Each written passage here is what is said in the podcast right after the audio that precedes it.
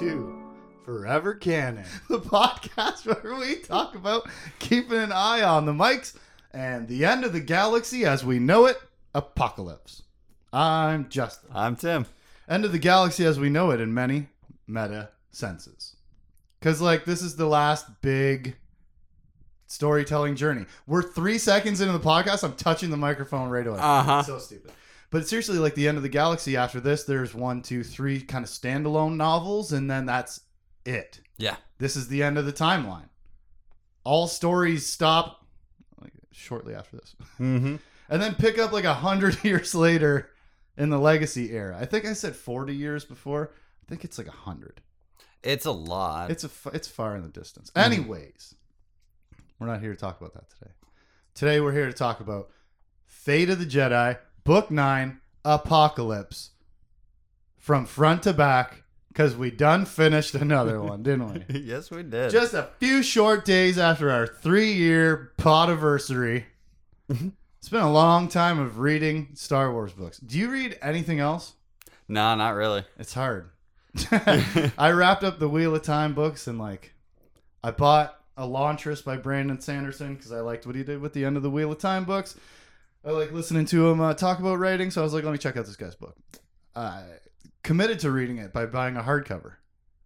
I haven't opened it. Mhm. I read the prologue, and the prologue is the back. And I was like, ah, I already read this. chapter one, but I haven't picked it up because it's been three years nonstop of reading Star Wars books. Uh, not every day, but once a week, yeah. maybe two days a week. And with all, with everything that's going on, whether it be Right. video games, kids, lives, wives, whatever. Oh man, there's so many cool things to watch on TV, Yep. especially now that I'm into Grey's Anatomy. Oh god.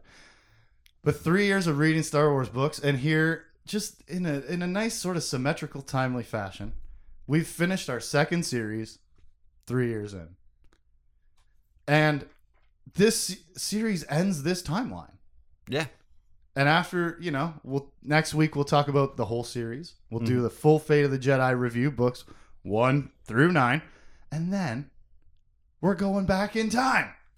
like 25 years or whatever. We can't get enough of these characters, Tim. We're not going to any other era. We're going 20 years back in time to read 19 books for 3 more years.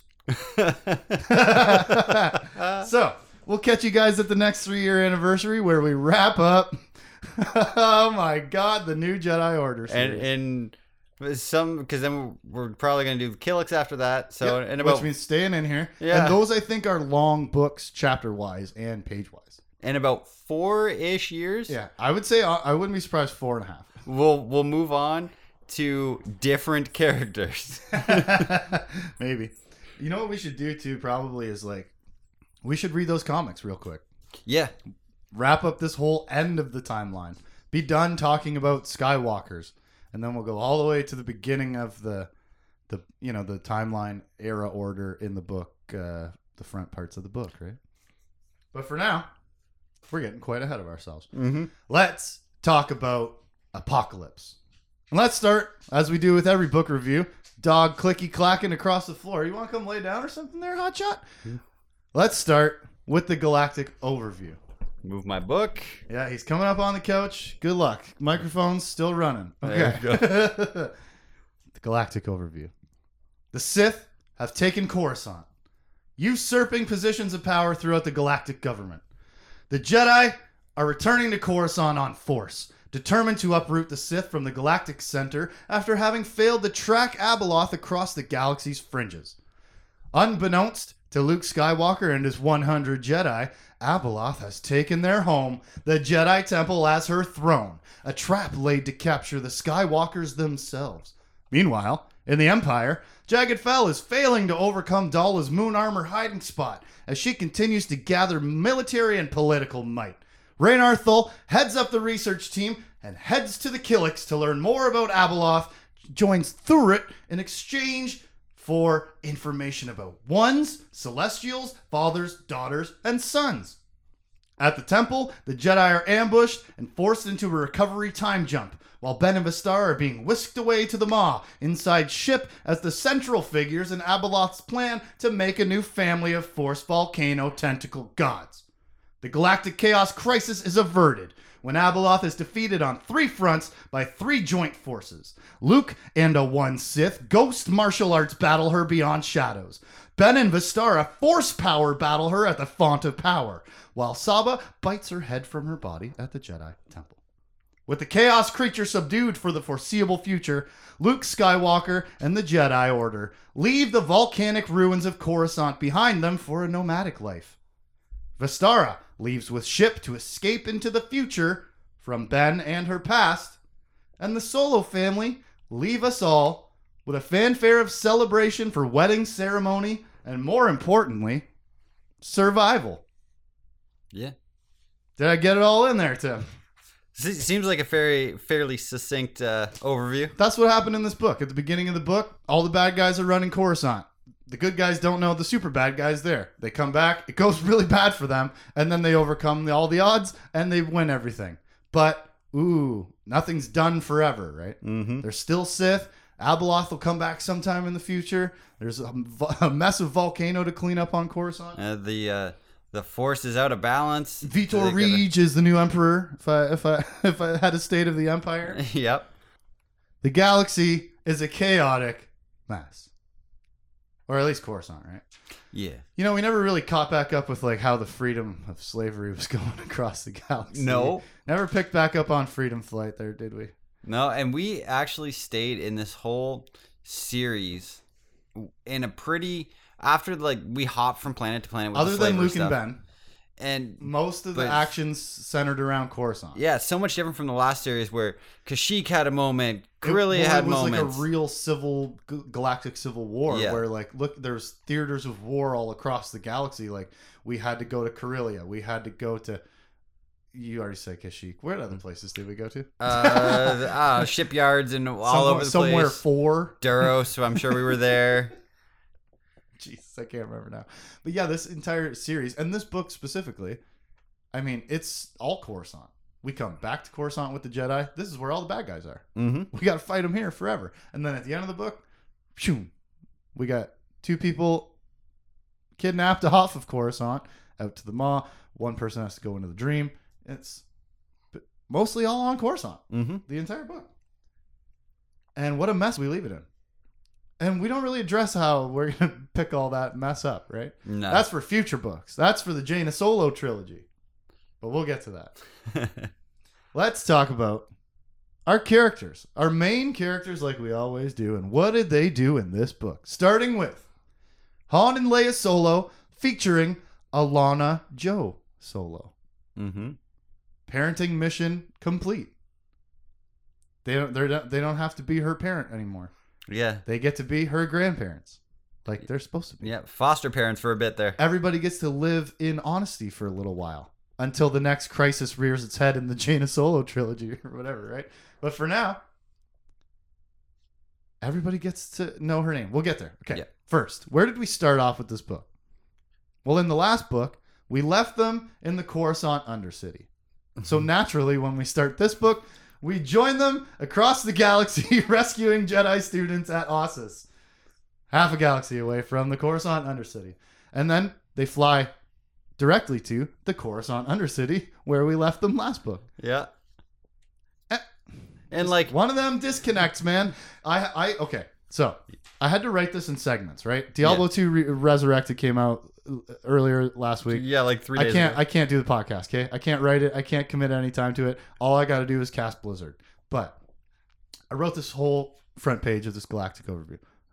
And I was like, I got to take a break. I wrote these first two sentences of Han and Leia solo. This is where we left them. This is where they went. This is where they came back to. Three sentences. I was like, I'm annoyed. I gotta, I, I gotta go. I gotta go run the Countess or something. Oh my god! It just the way that these books are disconnected a little bit. That's just a shining example of it. And you know what, man? We'll talk about that next week. But even even still, like I'm done. I'm done harping on it. The books were good. The series is over. It just didn't quite live up to its own potential. because I think because a guy had a heart attack. Yeah. Mm. Life. What are you supposed to do? what are you What are you supposed to do about that? Anyways, we leave them in Coruscant. We go to Ossus. We come back to Coruscant just in time. They fly directly into the Undercity Mhm. to bear witness to Vistara working with the Sith again. We'll get to that later. She betrays the Jedi Order and throws a grenade at the Millennium Falcon. And uh, Like melts half the cockpit. Or we something. get to watch Bazel Warv die a hero, protecting Allana, his BFF. magnificently. Did he die? Absolutely. It was great. Uh, other than the death, of course. P.S. Speaking of protecting Allana, really thought the whole White Throne thing and like her identity would be more central to the ending of the series. Yeah. It wasn't. and maybe that's a red herring. That's fine. But it really seemed like it was going to matter. And like the threat of anyone finding out all the time, the, the biggest threat would be Abeloth finding out. Mm-hmm. right? But then that never came up. The Sith knew it. The Sith were working with her. It kind of never came up. She never took an interest in the kid. I'm sure she's seen the the pool of knowledge, Yo, yeah. right? So, just never never came up again. Yeah, it was such We- a driving force in the middle of of it, going, "Hey, this is this is the Sith they're looking for." Even at the beginning whole of the bit. series, man, like we have uh, we have this kid with a secret identity, all the way back to the very beginning, and we assign her this babysitter, Bazel Ward, Mm-hmm. babysitter bodyguard, right? And you know she she changes teams of bodyguards throughout the series, but come back around full circle to the end. He has to give his life to save her, but it never really comes prominent again. Yeah. I really thought it would. Yep, me too. Like, oh, Abeloth finds out and mentions it, even. ah, well, you know what? We'll get to that too. Anyways, it wasn't there. I was surprised. I really thought the whole white throne position would be around the ending, and like spoken of. But anyways, down in the quote typical Undercity, which I hated.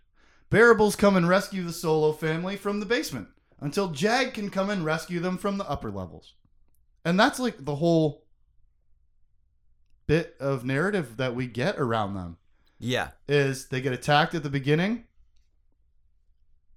and then they're fighting people off when they escape. Yeah, they And got action sequences spread out because that's really they don't have a lot of narrative. Narrative. They have a couple of heartfelt things. Yeah, they have, have a total background role the Mhm. whole series and like this book too and in the and in the ending like that's fine yeah, But we were, it was weird to just go from like, it seemed like uh, uh, everything around Allana got cut out. She's been dreaming about this barabel thing since the beginning of the book. mm-hmm. Visions about baby barabels that I have to save. And then she gets in the basement and she tells the barabels. And then the next time we see them, they're leaving the temple with all the babies. Threat resolved. Yeah. like off screen, right? Uh, I don't know. Editing? I don't know. yeah. It's hard to tell background why? stuff. Why is it, but why why did everything that was important about her for nine books just not come up at the end of the series? It does. It, of definitely these weird. criticisms are written down. It's just occurring to me as a. As as usually happens, you, you have like two Oh, pages of written stuff, and we God. talked like six pages worth of stuff. Every everything. yeah, for real.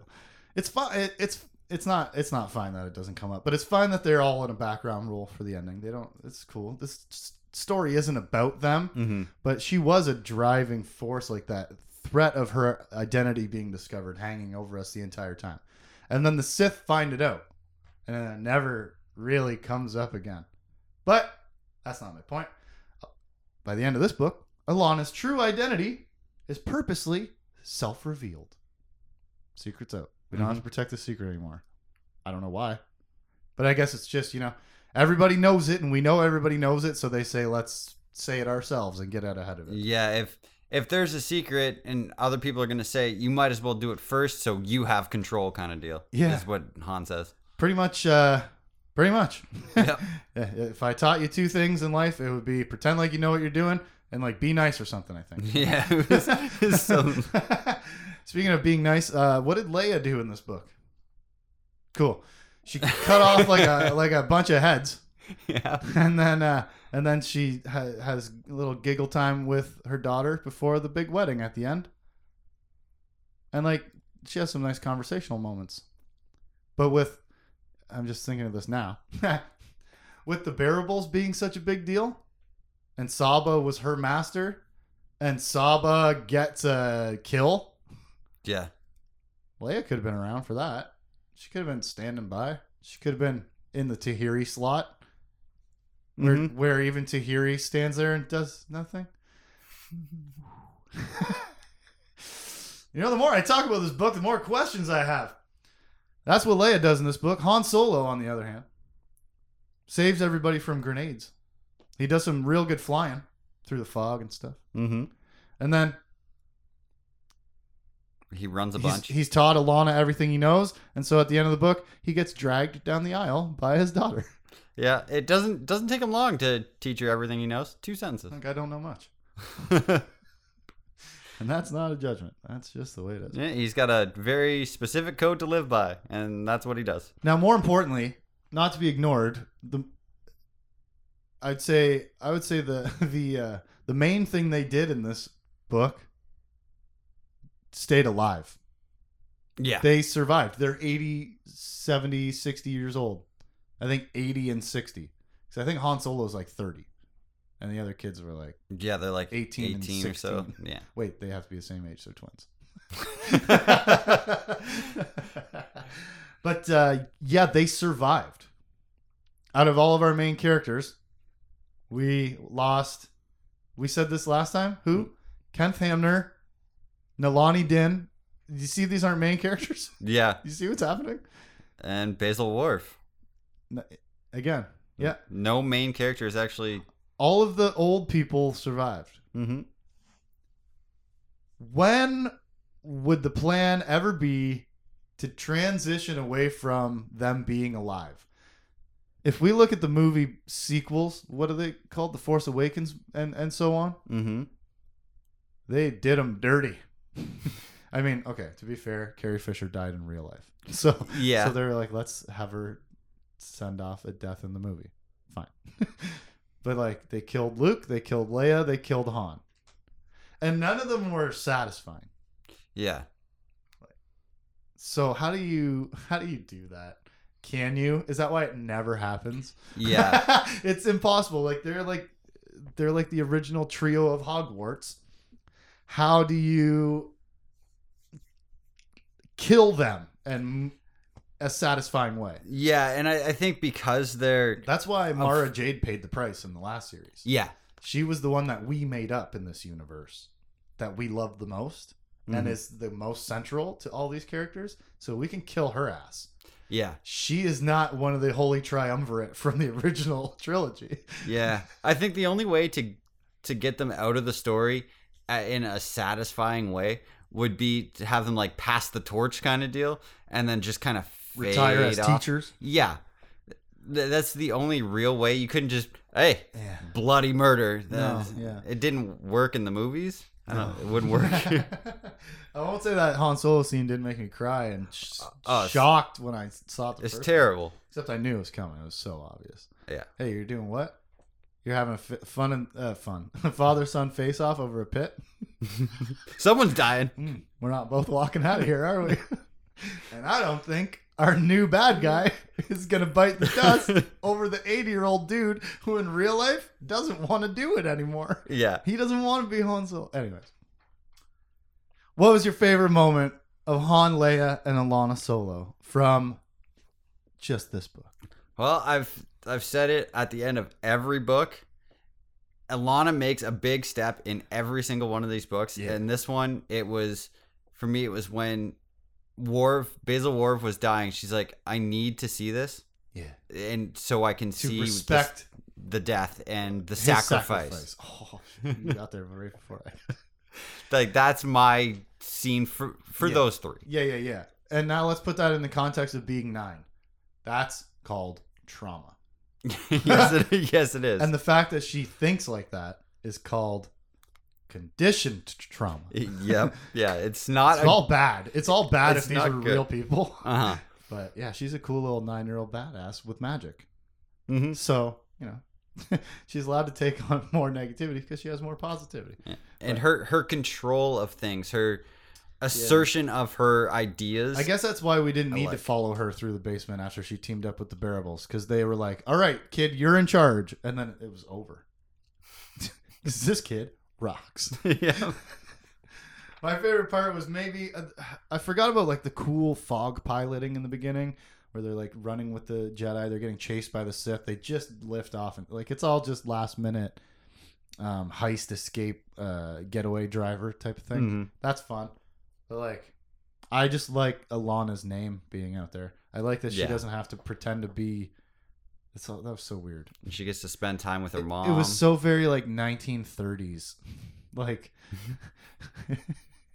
your mom's 16. So actually that's your sister. and we're not your grandparents. We're your parents. Like that's some Mhm. Eric Clapton trauma level weirdness. Her father was murdered. Can never see her mom. Anyways. You're right. Allana's the best. Yep. Of those three characters, absolutely. Let's move on to another character. Our second in our recap, Jaina Solo. Why doesn't she get grouped in with her family? I don't know. She appears about just as much. Jaina Solo, the solemnly sworn sword of the Jagfell Order. All right. All right. Get a little carried away last night, I guess. she leads us back to Coruscant in chapter one. Mm-hmm. It's her perspective that we open up on. Leading the Jedi back to Coruscant to kick them Sith out of there. she leads us to war in Chapter 9 after we've infiltrated the planet, and we go to the temple. Into the temple, into a horrible ambush. It's Luke's plan. But Jaina, the reader, leads. No, what? Jaina leads us, the reader. like she's not leading the Jedi, right? It's Luke's plan. It's his. It's his strike force. Yeah. but Jaina, the reader, leads us, the reader, into the action. And it's kind of the most she's done all series. Yeah. I'm not joking, people who are just tuning in for the first time. When I say this super powerful woman spent more scenes sitting on her boyfriend's lap than she did protagonist attacking any problem. Yeah. Yeah. When she wasn't. Why? When she wasn't just sitting there, she was just along for the ride. She'd show up here and there and say a couple things. pop in at gone. Corios and then I'm your escort and she does the escort thing here again at the end. Yep. But yeah, underutilized. After being underutilized in the last series until the last third. Mm-hmm. Eh. Chapter 9, she leads us into the ambush. It's not her fault, right? It's Luke's plan. And when that goes wrong in the temple, it's Jaina who convinces Ben to be logical and stick with the plan versus chasing captured Vistara. Foreshadowing. Right? She's the one that convinces Ben. She's not the right goal. Yeah. She's not the prize to be having your It's it's, a, it's a very noble noble way to go, but Yeah, no, we got to stick to the plan. We're going to get us killed, and that means everybody dies on this planet and the galaxy, right? Because the stakes are as high as they can be. yeah. It's a magic monster that we don't understand from ancient times who's blowing up this planet with volcanoes. And if she can do that here, well, obviously she can do that anywhere. And the more power she gathers here by doing that here, the more unstoppable she becomes. So you can't go chase your girlfriend. We have to stick to the plan and get to the computer core and whatever, and none of that works. She ends up in the bowels of the temple Mhm. with Master Skywalker and Master Horn. And they have a new goal because the computer core thing didn't work out. Let's turn off that one shield. yeah. And the three of them, well, not the three of them, the two of them, Jane and Luke, have a little battle with Abeloth. Not a clean win, but they get her because she gets exploded by Boba Fett on the opposite side of the galaxy simultaneously. Yeah. Which is, again, a bit of a foreshadowing for how we're going to end this thing, right? Mhm. In like a time sync. Yeah. We're going to press all of our buttons at the same time a Power Ranger up and whatever. Yeah, show that, and it shows that things are happening at the same time across the galaxy, rather than it, like Right. how it normally shows it how it's like a timeline. Yeah, kind yeah, of yeah, feels. Yeah, you're right. It's it's not linear. Mhm. It's overlapping more so, which Yeah. is fun. Yep. Uh, as like a, a narrative. Good job. Check the mics. Good job. as like a narrative structure. It's it's more fun to tell things. Um, uh, not sequen like non concurrently. concurrently compared to sequentially. Yeah. Yeah. It's more interesting that way. And we use it here. And it's cool. It's a an excellent masters only battle, but like I said, not a clean win. As we go from she explodes and then uh, uh, Abeloth explodes and jumps down Cowabunga down the hole Mm-hmm. to time jump. Recovery time jump. Everyone's in bacta tanks. we wake up in bacta tanks. A la episode 5. Mm-hmm. You've you've just been mauled by a wampa. So you've been mauled by a wampa. so you've woken up in a bacta tank in the middle of a war. Cause it's been days and like all their top people are out. Yeah, So what have the Sith been doing? Running rampant through Coruscant. yeah. Right. They're the Death rest of the destruction. rest of the Jedi are just trying to hold on until the strong ones come back to life. But they were totally ready to die Yeah, before the time jump. Battling Abeloth. They're absolutely ready to sacrifice themselves to beat the evil badness. But never mind that. We wake up in the back of the tank where Jaina gets a very late series, very late book, hive mind prophecy dream with the rest of the masters that it's all going to come down to Ben and Vistara for the fate of the galaxy. No big deal. The brother versus the sister, right? mm-hmm. metaphorically speaking. Jaina wakes to attend the 30 page council meeting, then flies the best ship ever to face down capital S ship with Luke tripping in the back. yep. she hears his death scream, and then she goes and lands to save Ben from more betrayal, and she helps to set up the cool new disappearing villain. And we cut to Jaina in the white dress getting the happy ending, heading into her planned solo trilogy. Mm-hmm. That's what she did in this book. She she she taxied Luke Skywalker around. She had a standoff with Ship that wasn't even that exciting. No, they didn't. There's was flying at each other, shooting. Uh, there wasn't a whole lot of description to it that because like- it was Luke's stuff going on. Yeah, there was more going on, but that was a cool showdown to come back to again Yeah. because it's I think the second time that she's faced Ship down. I think once was maybe in the earlier series. Yeah. But the uh, second time in this series for sure, where he got away from her last time, right? He flew away with Abeloth as goo. yeah. and uh, this time, he flies away because Abeloth is destroyed and he's free. Meow. And she's like, "Great, no problem." She go, That's not going to be an issue. she hears Luke scream. She's like, "I know death when I hear it," right? But then we just skip to her wedding at the end of the book, which is fine. The bad guy's beaten. I guess we don't need to dwell too much more on everything else. But she's there at the end, setting up the new villain, and she's the one after these books supposed to get a new trilogy. Yep. And so I would bet through that trilogy, Ben and Vistara are the second story. Yeah. Or she comes back as a villain and they play whatever role, right? But let's talk about that trilogy for a second. All right.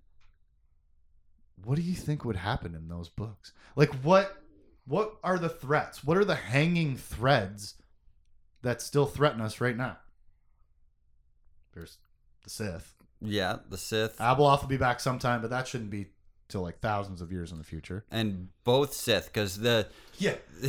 because The the, one Tribe. Sith are still there, and the Lost Tribe aren't completely gone. And the, we know the one Sith are get more active.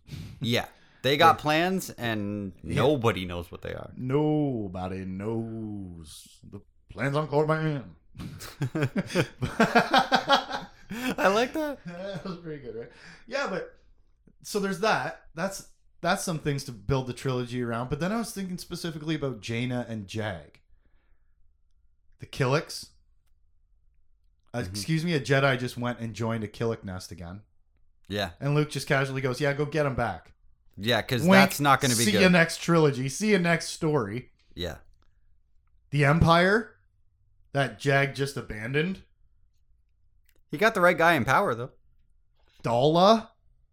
Never gonna go away. Where is she gone to? We don't really check back in on that. She teams up with Abeloth to take over the Empire, and then like that's it. She goes back to hiding the She's gone. she before. gone back to gather resources to come back again another time. How about this one? The Chiss. Yeah. Yeah. How about the Chiss, who have disowned Jagged Fel, who had a war with the Killiks when a Jedi joined them? How about the Chiss as a comeback? Here's Dougie as a comeback villain for the Jaina Solo Jagged Fel trilogy. I got goosebumps actually. Yeah. because that's awesome. It it would be like like how this Sith, series is. Chiss, Yeah. Killiks, Jedi. It would be very similar flavors to maybe the Dark Nest. Mm-hmm. if you involve the Killiks, or similar fa- flavors to original Thrawn stuff. Yep. Where it's where it's Chiss Empire, because uh, if we look forward to the the legacy comics a hundred years later, Mm-hmm. it's the Empire exists run by a Chiss Fel descendant of Jagged Fel The Sith rule the galaxy. The Jedi are disbanded and in hiding. And so, like, maybe this trilogy sets some of those wheels more in motion, right? Yeah. Maybe the one Sith with Darth Krayt, who just gets in, in- introduced in this book, right? Yeah. What a cool trilogy that would have been, though. Allana, Ben and Vestara, Jaina, Jag, Chiss, Jedi, Ep- Imperials. Like, a lot of good stuff there. There's yeah. a lot of. so many options as to what you could choose, or it'd just be chaos and everything would be going on all it- at once. It is chaos. And Yeah. so, where does that trilogy end? It has to end in a more stable place, right? Mm-hmm. Anyways, we're never going to get them. Maybe we should write them. But in this book, Master Jaina Solo is married and happy. And I cry. Mm-hmm. What was your favorite moment of Jaina Solo? that end scene she's had so much even though she's been secondary kind of in the last Yeah. two in the last two series in, in every series she's been in, bro. um she she gets the Can't wait to she's had so much 19 books. trouble Mhm. so much conflict and sadness that she gets that scene where she's excited to have her happiness she drags her Han down the aisle because she's happy to head towards her future finally, love it finally without any interference. yeah Because if you think about Jaina, none of her failings are professional. None of her failures are uh, like on a level of bad guys, uh, enemies. None of Mhm. her failures come against any threats. yeah her skills All of her failures are personal. Yep. For a long time, she failed to have friends or boyfriends or a personal relationship. She failed to protect and save her brother. You know, she fa- she fails in her personal life, yeah and that makes this even more of a triumphant success at the end of this series, where mm-hmm. she runs down the aisle to go get married to Jagged Fel because she finally picked one. Yeah. and it, she picked the right one. It never should have been Zekk. Zekk was too possessive. yeah Zekk thought he owned her, and Jagged Fel thought maybe someday we can love each other. Yeah. But certainly not while you're training to kill your brother with Mandalorians, and I'll see you next series. yeah Jaina he he knew that Jaina was gonna do her own thing Yep. regardless of what anyone else And wanted so he let her become her own person as he became his, and then they came together in holy matrimony. yeah The solemnly sworn sword of the Jedi. Jedi fell order. Let's move on to our. Wait, I didn't say. My favorite moment was probably in the ambush in the temple. Because reading back through the notes, I forgot that she like got shot in the chest. yeah She gets elect like electrocuted. She gets her ass kicked, yeah she, She loses use of an arm beaten, At and point. almost to the point of death. Right? yeah Forgot about that. she almost pulls an Anakin and she like she draws so much force into herself she like passes out she almost explodes yep. Super Saiyan. yep Yeah. She had some good moments, but man, it doesn't it sound like if you listen to us complain for the last three years, like a Jaina Solo trilogy would have been exactly what the hell I wanted next. yeah right. you she's been so secondary this whole time that but we've still We she's been at the top She's of our so favorite character cool list. Yeah. that she needs to be here more. And then what was the next plan? We're gonna cash in on that because we've killed everyone else. Let's move on. Our third character, Abeloth. Our triple dead, triple threat. Wish me luck. Mm-hmm. She feeds on the fear of Coruscant while she's running the Galactic Alliance. She's working with the Sith to use the Force through the news on television to brainwash the people into hating the Jedi and to being fearful and to being angry. All these negative emotions that she can feed off in the dark side and become more powerful. She joins forces with Daala to do, assumedly, the same thing in the Empire. She has like three more forms out there at once. Killiks go bonkers when they find out she's free because she's Chaos Destructor. Eh, what do we what do we what do we learn about her? Besides, she once stole a mystical family. How did she do that? Why did she do that? Where did she come from? What's a celestial? What is this monster? What is a one? What did she want? In the early books in the series, all she said was she wanted to make Luke Skywalker hurt or Yeah. pay. It seemed personal and revengeance. Mm-hmm. Maybe that was just because of the, some personalities she had inside of her, but Callista seemed to like Luke. So originally her goal was I'm going to make Luke Skywalker hurt and I'm going to make him pay. I'm going to make him hurt like I pay. And then the goal is I'm going to make a family. Yeah. I don't want to be lonely anymore. But then she became a computer. She became a volcano and a ghost. But how? And why? And what was the goal the entire time? She takes the Galactic Alliance because she wants to be loved. She takes the Empire because she wants to be loved.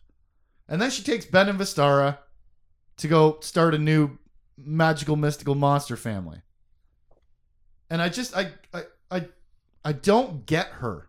No. By the end of nine books, I don't understand this character or really her motivations. The motivations we're given are this mystical story about ancient force beings where there was a family and she was a servant. She wanted to be part of the family. She ended up corrupting everything and causing chaos and destruction. Okay, but who is she? What what is she? What's a celestial? Yeah, we never got to know that. We don't know. A celestial becomes the one, or the a one becomes a celestial. Whichever way that went, that Ouroboros bit its own tail. But Yeah. like, what did we actually learn about this villain? And especially in this book, what did we get from her? She tortured Lydia Pogorski and took over her body. She intimidated Wynn Dorvan a bunch. And then she's just standing on the temple balcony making volcanoes happen Mm-hmm. And she doesn't speak about her plans. She doesn't speak about like uh, you know, like a true villain. She doesn't monologue about what she's doing and why or what she wants or what the purpose is to all this destruction and chaos. Even if she just says the purpose is chaos. Let chaos reign, Mm-hmm. right? Yeah. MT, whatever. But like I felt like there was a lot more about this character I wanted to know and we didn't get it. Yeah, there was a lot of we got we got some background onto where she came from when she was with the one. She was like a a sl- uh, not a slave, although a I guess servant, a servant. a servant. Yeah. And so we got some background where we could infer our own But where was the original mother? Like, there's so much to that Yeah. story untold, and they're all dead. yeah? Because And then Anakin. Abeloth is pretty easy to kill for a nine book, super ancient horror magic villain. Yeah. She all She's of her pretty easy to kill. You just have to go fight her as a ghost. Like we, there's personal injuries and losses, not not deaths, but like you know, they all lose pieces of themselves in some metaphorical way or another in the defeat of her. yeah Like, you know, Vestara loses a bit of control, uh, and Ben loses Vestara, and Luke loses a bit of himself that spills on the Lake of Apparitions. Same thing with Darth Krayt, and then Saba. I don't know. she seemed fine. she, did a good job. She oh well no she did let Abeloth like stab her in the chest or whatever right so that she let her tentacle her up no she chopped all her tentacles off whatever Yeah, she got tentacled. Point chop being- chop. it seemed Bite the head. pretty easy to defeat her each thing was just confront her and physically best her. Yeah. There was no trick. There was no No. there The- was there was no magic uh, carpet being pulled out underneath you. There was she doesn't even talk. She doesn't talk when she's attacking Luke and Darth Krayt beyond shadows. That's the time for your villain monologue. Hey Luke Skywalker, who I said I want to I want to have suffer multiple times I've said this. I say nothing. We're ghosts, maybe we can't speak. But we're ghosts, so I think we can speak. We can do whatever we want, I think. Yeah. Even just I have your son right now. Anything. any any sort of antagonistic way to throw him off balance. There's no conversation in that battle.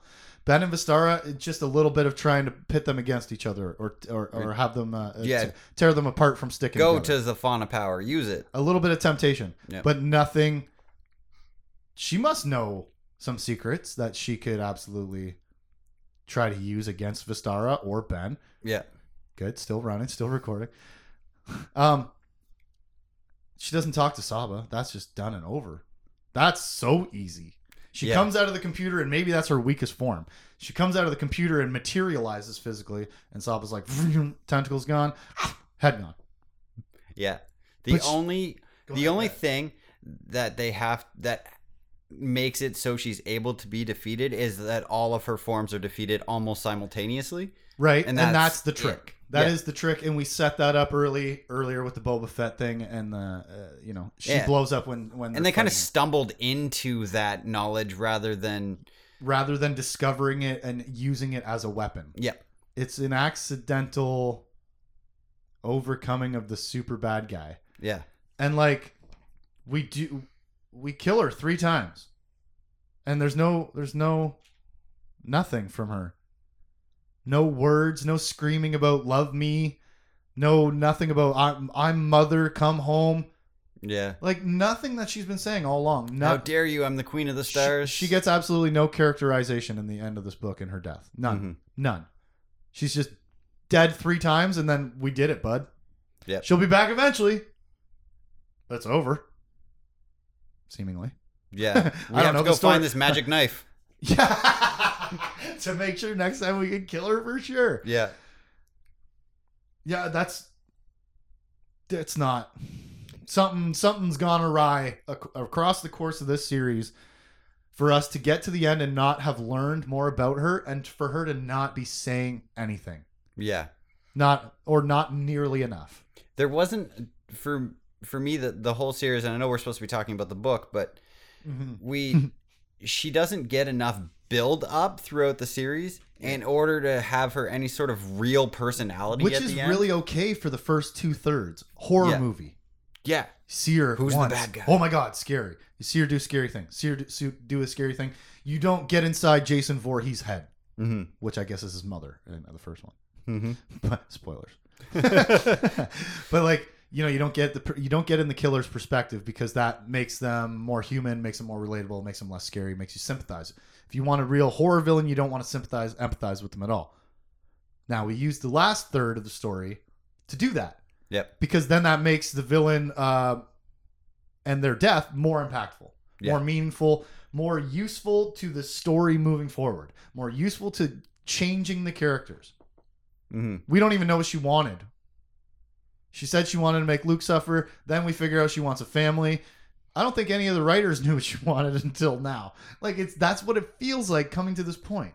Because Yeah. this is all just in this book, all this family stuff. hmm Not other than calling herself mother and come home, not really alluded to at all along the way. Yeah, it seems like she's been a just a story pusher for the next series rather than her own standalone. Like like we need we need the Jedi to go rogue. So we need to destroy Coruscant somehow. hmm and we need something larger than imagination to do it with. But then we just defeat her so easily after let's compare to the first time Luke defeats her. He kills her body. He's almost dead himself. And she walks right back in the room. yeah, that's scary. That's awesome. yeah, And this is not. she dies in a pretty lackluster way. Although each one of them is like i- is interesting. and very Ghost fight, tense and um, hostage negotiation, yeah, lizard bites your head off. yeah, very violent, very like um, narratively uh, Interesting. descriptive. Yeah. like her deaths were fun. Yeah. but it Yeah, yeah, yeah. Those scenes were good. yes, But the overall payoff of it was like, why did she not say anything? yeah, she was a setup for for Darth Krayt, for Allana, for driving Ben and Vestara apart, Yeah. for driving the Sith back into the galaxy. Yeah, a lot of things, but make her better then. Yeah, If she's gonna do so much, make her matter so much. hmm And then it's like, she gone, she'll be back. What was your favorite moment of Abeloth in Fate of the Jedi Book Nine Apocalypse? um, I'm gonna say I'm gonna say yeah, this. go ahead. I'm gonna say uh, her fighting with Boba Fett and Tahiri. That Okay. was that was a pretty nasty little fight, like a quick action scene. She gets a, uh, she, excuse me, gets a grenade shoved in her body, dude, Mm-hmm. by Boba Fett. Just didn't see that coming. Yeah, That was he, fun. he had a couple little scenes too. And then like volcano time's pretty cool. yeah, She's a force volcano. Yeah, and and that's that's what I like. Even though that the payoff wasn't great, her just absolute show of power with the Yeah. destruction of course on billions of people. Yeah, Uh, that was a lot of fun. I like awesome. She's awesome. Mm-hmm. Let's move on to our fourth character. A less disappointing characterization. Vestara Khai, perpetually running Sith Lord Lady. We begin, and she is Luke's apprentice. She is a Jedi. She's Ben's girlfriend, and oh boy, you know how she was originally sent, tasked with infiltrating the Skywalkers? Mm-hmm. Well, well done, milady. Vestara is maximum hardcore now. She uh she's willing to win at any cost because she's already ruined everything. In the end of the last book, she killed Nelani Dinn, right? Is that who she killed? No, um, Uh, Natua Wan. Natua Wan. See, I keep doing that. Yeah, Nelani's from the last series. Frick. Jacen killed her. Frick nuts.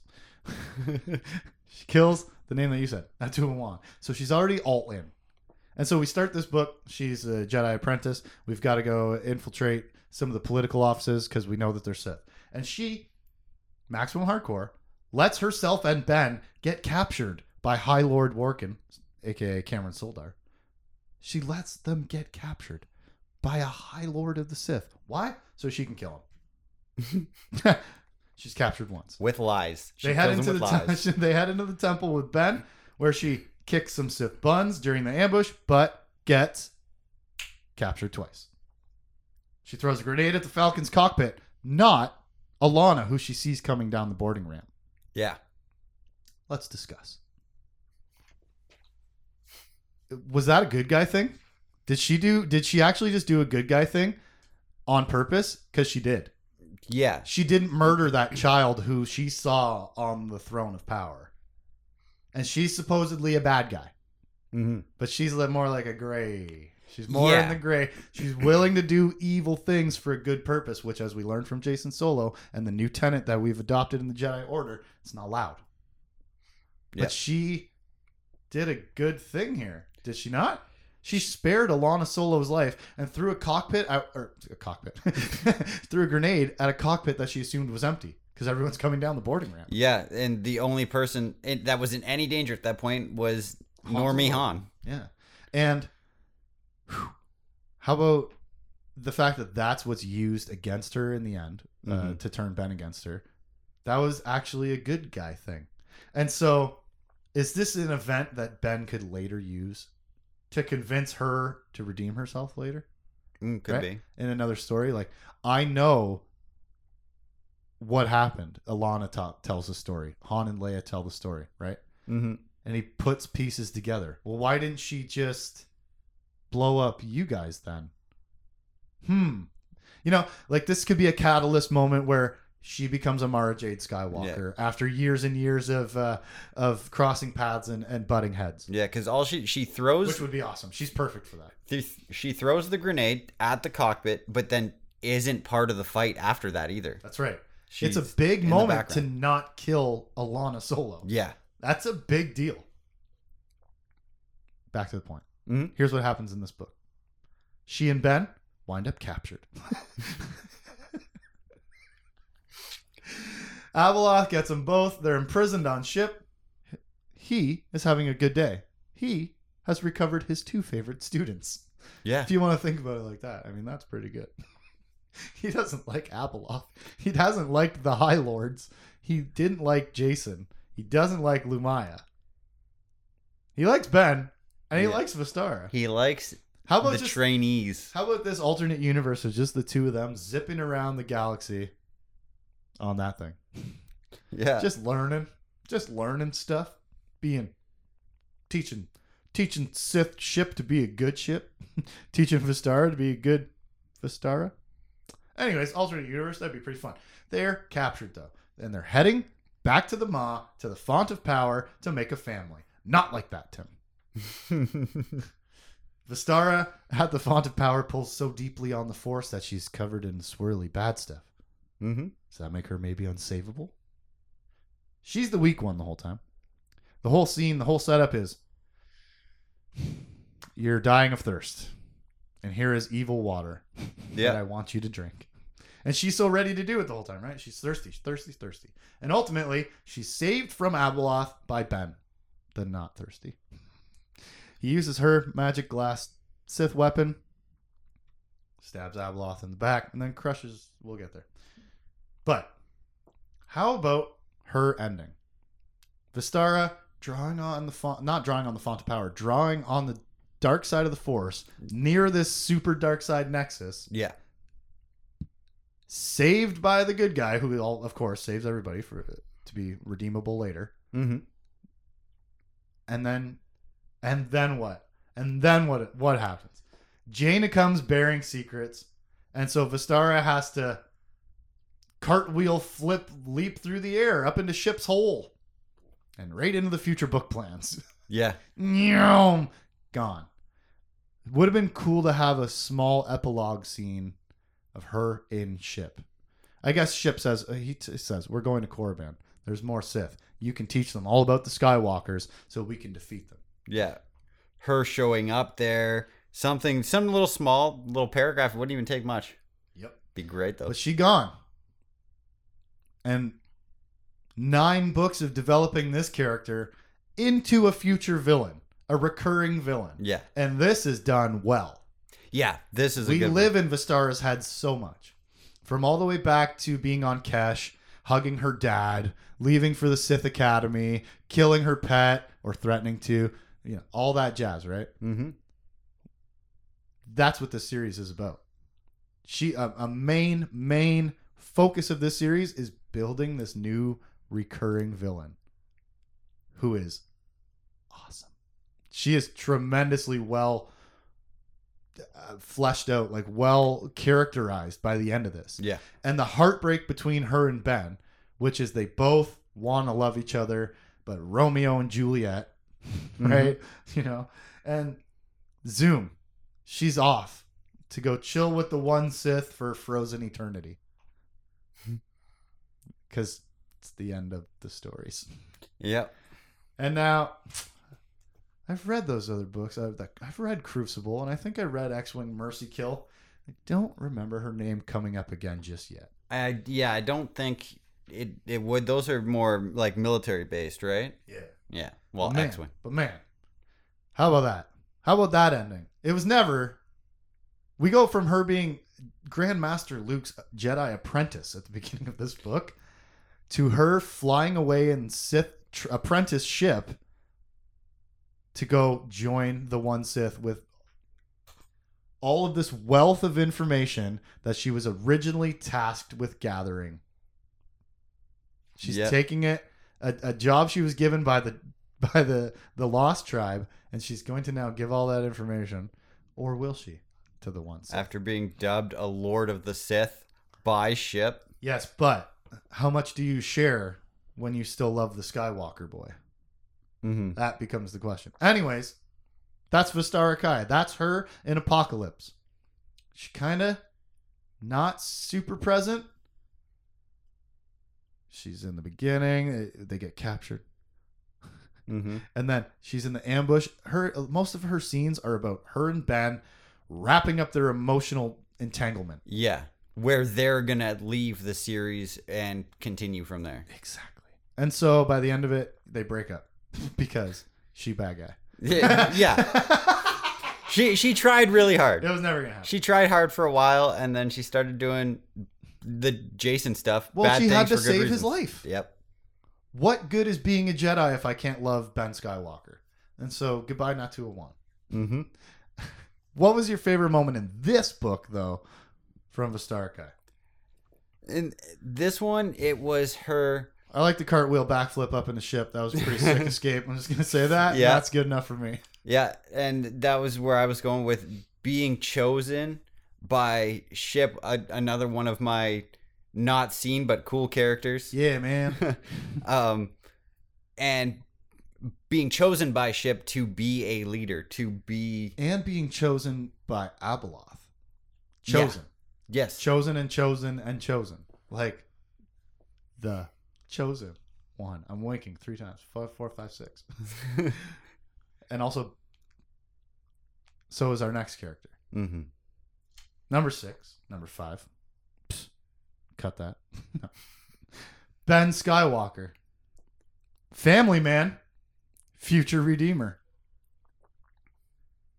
He's also chosen.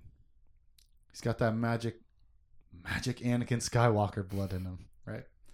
But Ben spends the first bunch of this book being sick of people doubting Vestara. Yep. From customs to Suldar's office, the temple water pipes ambush, and beyond. She always proves herself just enough for teenage lover boy Yep. for now. But that's this is Ben's story in a nutshell. He is they they they break back into Coruscant just like everybody else. You know, he and Vestara go kill a High Lord because she says he's got a bomb in the desk, so Ben kills him. He was a Sith though, so it's not going to carry that much guilt anyways. Yeah, he was a bad guy. He was a bad guy. Kill a bad guy. it's not gonna be that big of a deal. They break into the temple, have an ambush, and Ben is an awesome ass kicker. Yep. Like he's absolutely deadly with a lightsaber. So fun with force powers. He's excellent in a, in a fight scene. He's fun to read. Yeah. He's really powerful. He's really capable. But none of that is the point. The point is that he hasn't quite gained that capability, that level of mastery in his heart. Yeah. He's a teenage boy who's had his first girlfriend. And so he can't imagine that she's not good. Can't be possible. She always proves herself just enough. yeah. Look, she's trying. See? He disappears in chapter 16 while alongside Valin and Jysella Horn. The teams all get split up inside the temple, and then it's decided you guys go this way, and we're going to distract Abeloth so that you guys can go to the computer core. Because she's gonna go after the whatever. masters, not after you, you little apprentices. Exactly. You guys can handle yourselves. Go take care of it. Well, turns out not. He gets snatched up in chapter 16 and doesn't show up again until chapter 27. Oh, that's a big gap. I didn't realize that. Me either. When you hear me say chapter something, it's cuz I noted it while flipping through multiple pages of not seeing a B in the margin. yeah. Four, eight, twelve chapters. Okay. He wakes up inside ship on the platform up, up at the Jedi Temple. Vestara gets thrown in there, and they hatch a plan of how they're gonna haha outsmart Abeloth. And then Ship's like, nah, dummy. Knocks him out. or blasts him against the wall or whatever. yeah. It it stops being a good plan seconds after it's hatched. Which is which is a great show of how like teenagers are dumb, right? Kids, eh? Like you think oh you think you're gonna do this and this, right? No, you're not. Okay? Stop it. No, you're not. Yeah. Anyways, Not gonna work. he wakes up inside ship and then zooms to the inevitable ending of evidence outweighing goodwill. Where they go to the mall, the font of power. She's trying to use the bad thing the whole time. He spends all of his energy convincing her not to. She gets tangled up in tentacles. He has to save her. Also, he smashes Abeloth to death along the way with a pillar. No big deal. Yeah. Turns another bad guy into goo. Yeah. Truly, no big deal because he did it so easy peasy. resisted the font, supported Vestara, destroyed the evil monster. Easy. Just easy.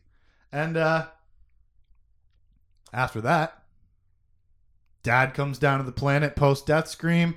Jaina says, Get in here, your dad's hurt. Stay out there, Vestara. And she tells him, Hey, she your, your girlfriend threw a grenade at my dad. And it's kind of like irrefutable. You can't I don't know, you can't argue that anymore. Yeah.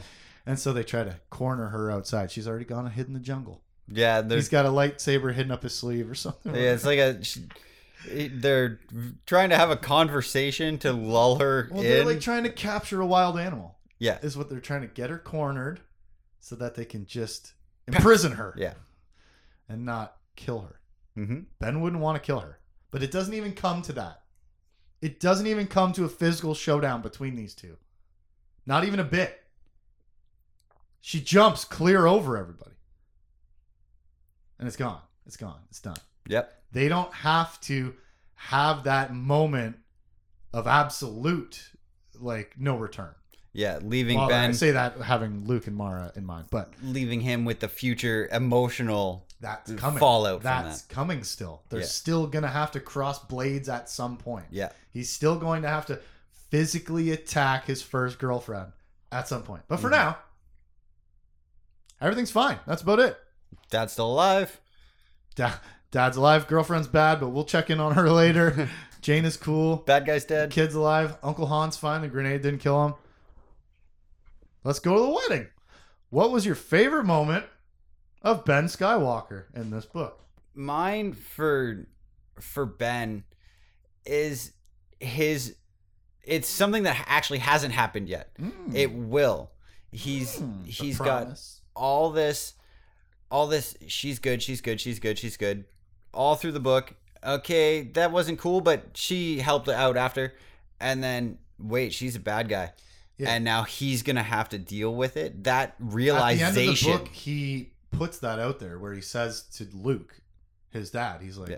"It's my fault. I trusted her and I was wrong. Yeah. it's my fault." that realization is really what got me yeah, and Luke tries to like you know, I diffuse that. Fine. He's like, "Yeah, we all. I mean, I was i said apprentice to her me too, bud.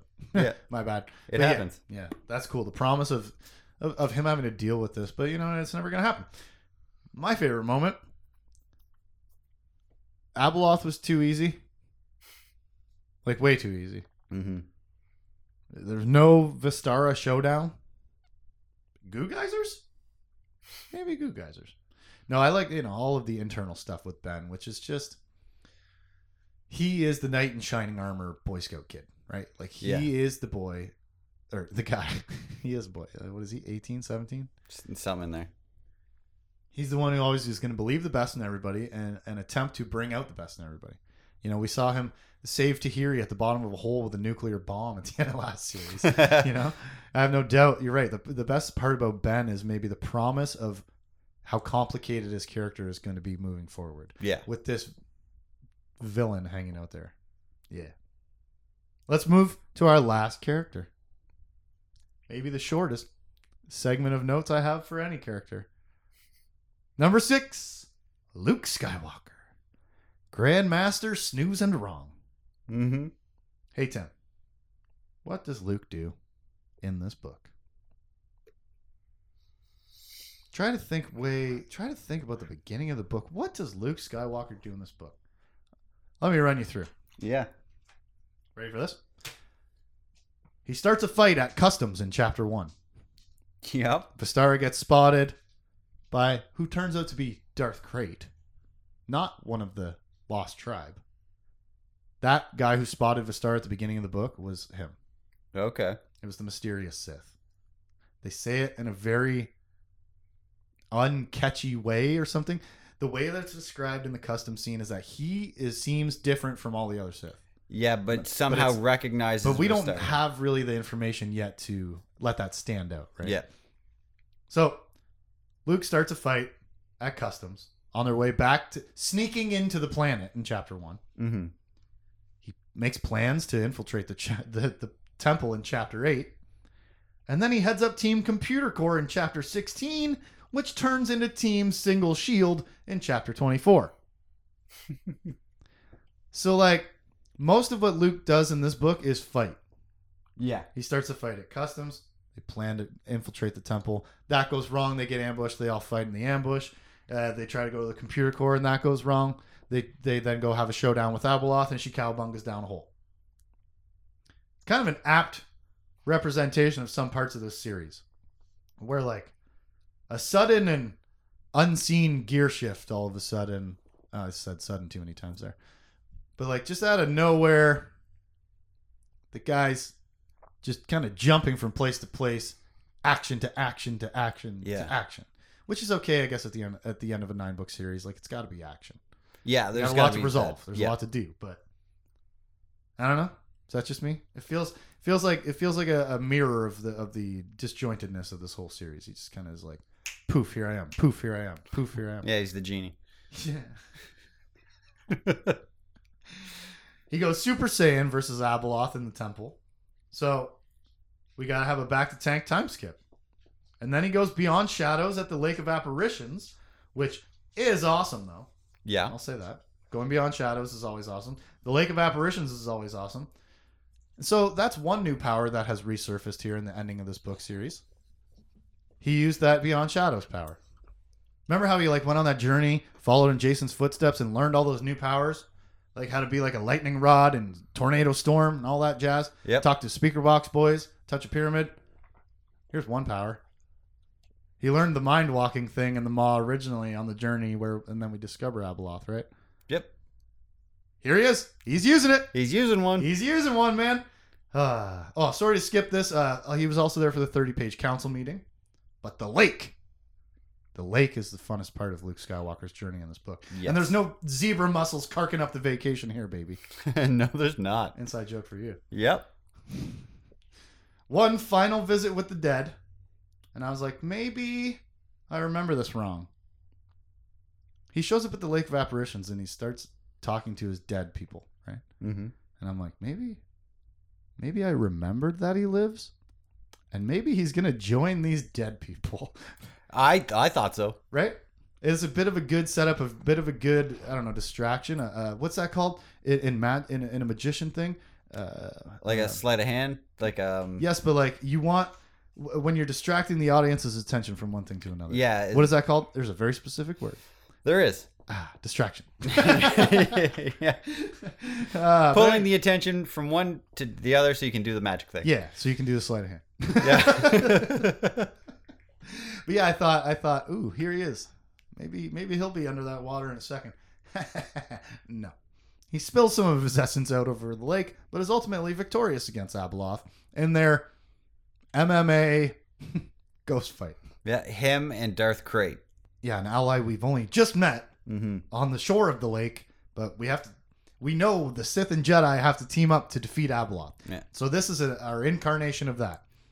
That was the hardest, most like most hard fought Abeloth fight of the three. Of the three, yeah, it was it Because it took two like master masters to beat her. Yeah, and f- in physical combat, like none. I guess there was force powers and lightning and stuff, and like apparition tentacles. Yeah, it was it was very weird. Off. It was very weird, but it was still somehow like the most viscerally intense. Mm-hmm.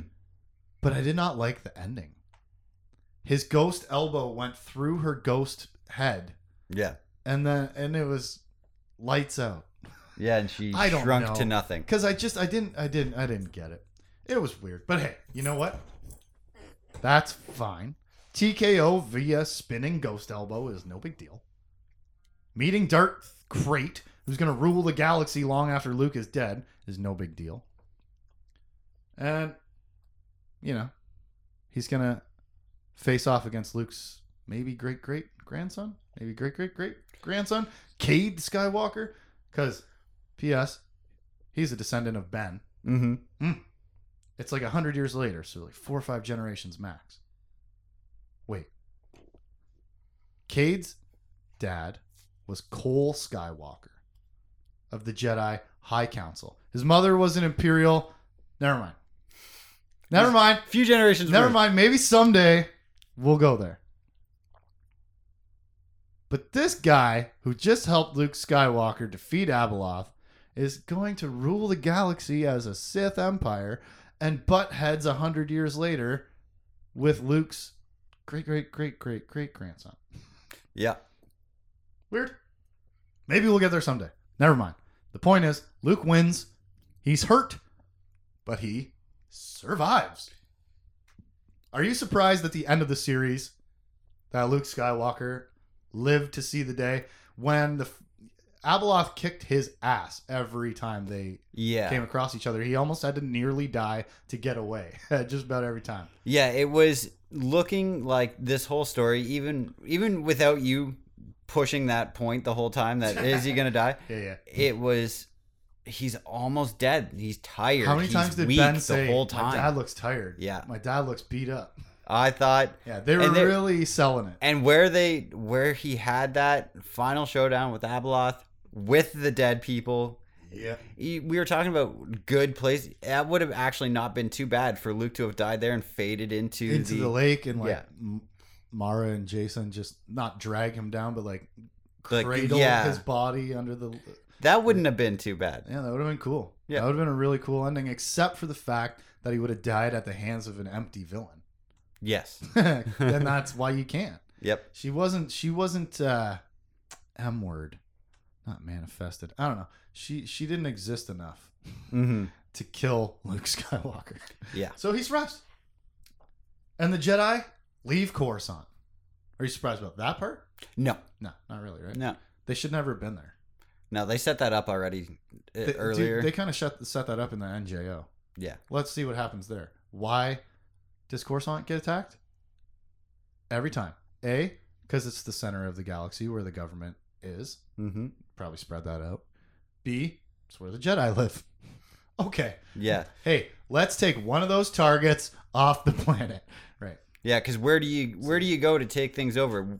You kill the strong people, which are on the planet there. Of course. And so the Jedi become nomad. And they're off to train at Ossus or Shidumad or Shadumad or whoever, wherever. wherever. what was your favorite moment of Luke Skywalker? Um, it's the him consoling Ben at the end, saying, "We all make mistakes," kind of deal. Yeah. I like that. It's the emotional things are what get me every time. Of course. It's the best part. That's why the characters work because Mhm. they make us feel things.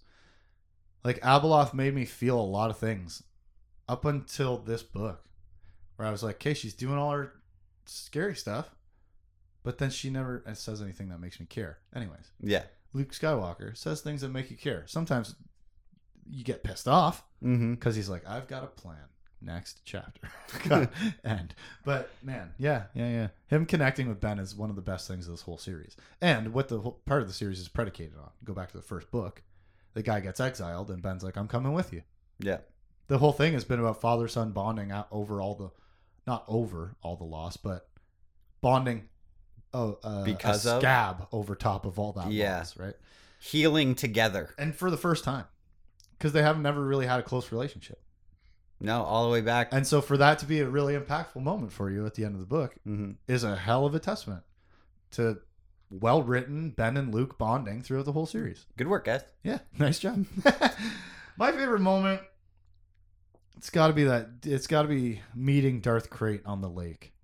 Just cuz I I don't know, maybe cuz I was like, "Oh my god, I know who this is." Yeah, your realization. I was like, "Whoa, what? Yellow eye, spiky armor. Get this book out. Let me see." sure enough, it's A'Sharad Hett. But like the ghost fight was cool. Sleeping's pretty cool. He's always doing that. But like I, you I said, appreciate it. it's the emotional conversations and like him talking to Mara and Jacen again mm-hmm. was just it's great and heartbreaking every time. He was such an asshole to Jacen Solo also. Hey, you ruined the galaxy. Hey, this is all your fault. Which is not wrong, but No. not nice. This is why you two had an antagonistic relationship the entire time. Because you only pointed out what he was doing wrong and never said good job when Yeah. he did something right. That's right. Too much criticism, Uncle Luke. But no, I liked him I, at the lake. The lake was Yeah. one the lake of apparitions and the shimmering mists of forgetfulness, Mm-hmm. which we never went into. No, would have been fun. Where Abeloth came out of. But anyways, that was uh, one of the most interesting settings and locations in the entire series. Yeah. There were a lot, you know, this book stayed largely on Coruscant. We'll talk about this next week. But over Mhm. the whole series, we went a lot of cool places Yep. with cool, weird things everywhere. but in this book, yeah, the Lake of Apparitions. Talking to your wife one more time, and the and the knowledge that hey, Abeloth's not here anymore. Can kind of go back to the Lake of Apparitions, lower risk anytime you want now, Yeah. right? That might open up a, a bit of a door there with that guard dog having been dissipated. And he's got the promise now of because even Mara said, "I don't want you here yet." He's got Yeah. the promise that he is going to be with her again, which is also nice. that he still has a role to play. Mm-hmm. So he survives. Yep. And that is Fate of the Jedi, Book 9, Apocalypse, complete. We saved everyone from as much awful as we could, but it's all coming back to haunt us in an alternate dimension future where these books get written. right? Everything's still out there. The Sith are out there. There's even more of them than we thought. The Jedi are scattered and helpless. Coruscant's on fire. Vistar is a bad guy. Daala's somewhere. Boba Fett can go home. There's a lot going on still. Yep. And it's all going to come back and get us some time. Like I said, maybe I should write it. maybe we write these books, huh? What happens? Could you imagine when we're done all these podcasts? They're like, you know what? We should continue those stories. Yeah, 20 years later. You know what we should do? Write them now. There'd be no bigger experts. no. No, I guarantee you, anybody who's read all the books has not spent this many hundreds of hours talking about them. No. No, Nope. with anyone. No. Anyways, we saved everyone as much as we could, and everyone's still alive. Shout out to Bazel Warv. Shout out to Natua Wan. Shout out to acting Grandmaster Kenth Hamner, who died as the Grandmaster in the Jedi Temple, At the hands of another master. who later bit a magic lady's head off. Anyways, lot lot happened. Abeloth is gone. The Sith loom. Coruscant burns, and the Jedi strike a new path through the galaxy, away from the galactic center. Rate it, Tim. How many fates do you give this book? This is up there. This is up there. Uh, all the things. Out of nine fates, how many fates? Give it an eight. Eight fates. That's good. Yeah. I, I gotta I gotta go nine out of nine fates. As much as there were disappointing things in the ending, Mm-hmm. kind of symptomatic of the problem all along, just being disconnected. Yeah. And so, not really this book's fault. No. But, dude, we killed the bad guy three times simultaneously. That's All- cool. That's in all very cool-ass cool ending. ways too. Yeah. Jaina Solo gets married, and the whole Skywalker family has a happy ending. The bad, the the really cool bad guy, bad girl, who we've been teamed up with this whole time, escapes for future fun. Yep. Awesome. Yeah, I liked it. pretty awesome book. We've got the Killik still. We got to go get. Um, oh my god, Raynar Tholback. Blanked on his name for a second. There's a lot out there, and this book does a great job of ending this story in like a fantastic, exciting way, and leaving so much more as every Star Wars series is supposed to do. Yeah. We killed the villain three times. I will, I will, I will give my final complaint Mm-hmm. about this specific book. That the time jump in between Act Two and Three, Yeah. in the final third, that absolutely killed me. yeah. Killed me. But what a crazy threat to thrust upon the galaxy, and what a chaotic state to leave things in. Happy ending, yes. But did Abeloth serve her cosmic purpose? How does it all tie together? Find out next week when we cover Fate of the Jedi, the series, books one through nine as a whole, to wrap up three years and another 18 month journey. I'm Justin. I'm Tim. I miss Jason. Yeah. For any comments and questions, you can hit us up at Forever Canon Podcast at gmail.com. Forever Canon Podcast is a Jay Plazer production. Catch us on Facebook, Instagram, Twitch, Twitter, and YouTube at Jay Plazer. Check us out.